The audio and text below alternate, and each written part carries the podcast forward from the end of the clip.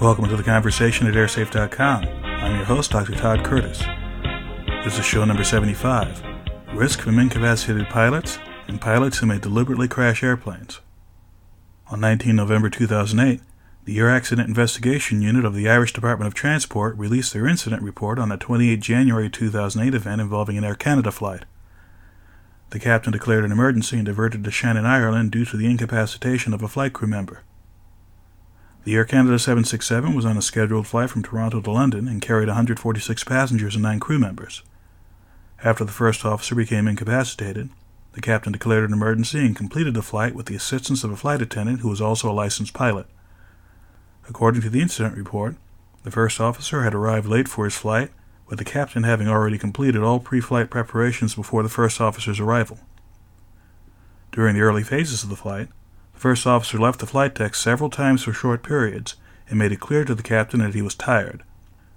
At one point, the captain allowed the first officer to take a controlled rest break in the cockpit. Over an hour later, as the aircraft was near the midpoint of its ocean leg, the first officer began to display unusual behavior, including rambling and disjointed conversation.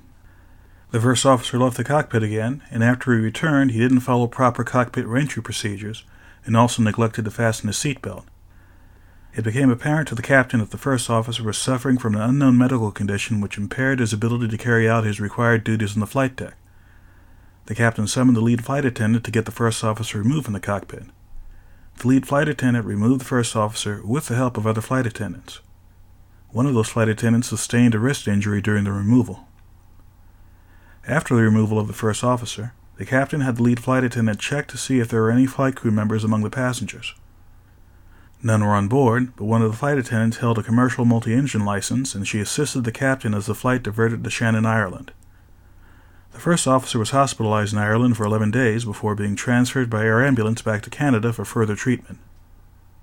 News reports about this incident focus on the more dramatic elements of the event, such as what the first officer said after being removed from the cockpit, or how and where the first officer was restrained in the cabin. However, this incident raised more serious issues in the minds of many passengers, such as whether the mental state of a pilot should be a concern or whether a mentally unstable flight crew member has ever caused serious injuries or deaths to airline passengers.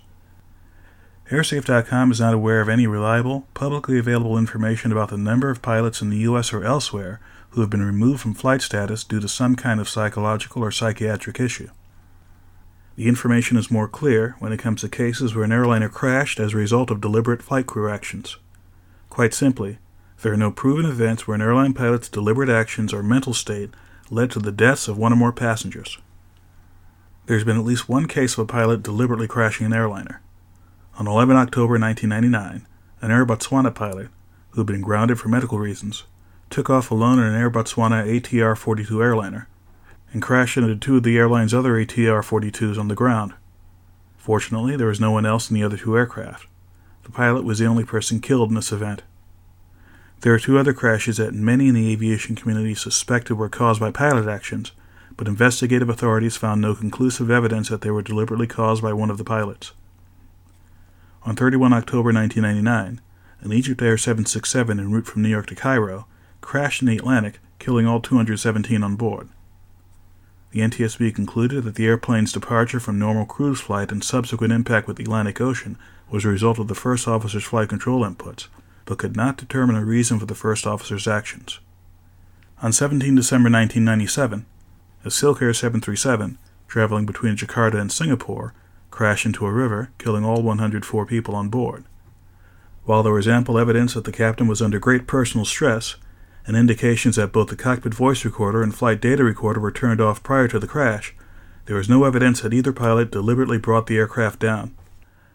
These past events, as well as the most recent event involving Air Canada, remind the public that while there's always a possibility that a pilot would deliberately put passengers or aircraft at risk, there have been no passenger deaths or serious injuries associated with incidents where such behavior was proven.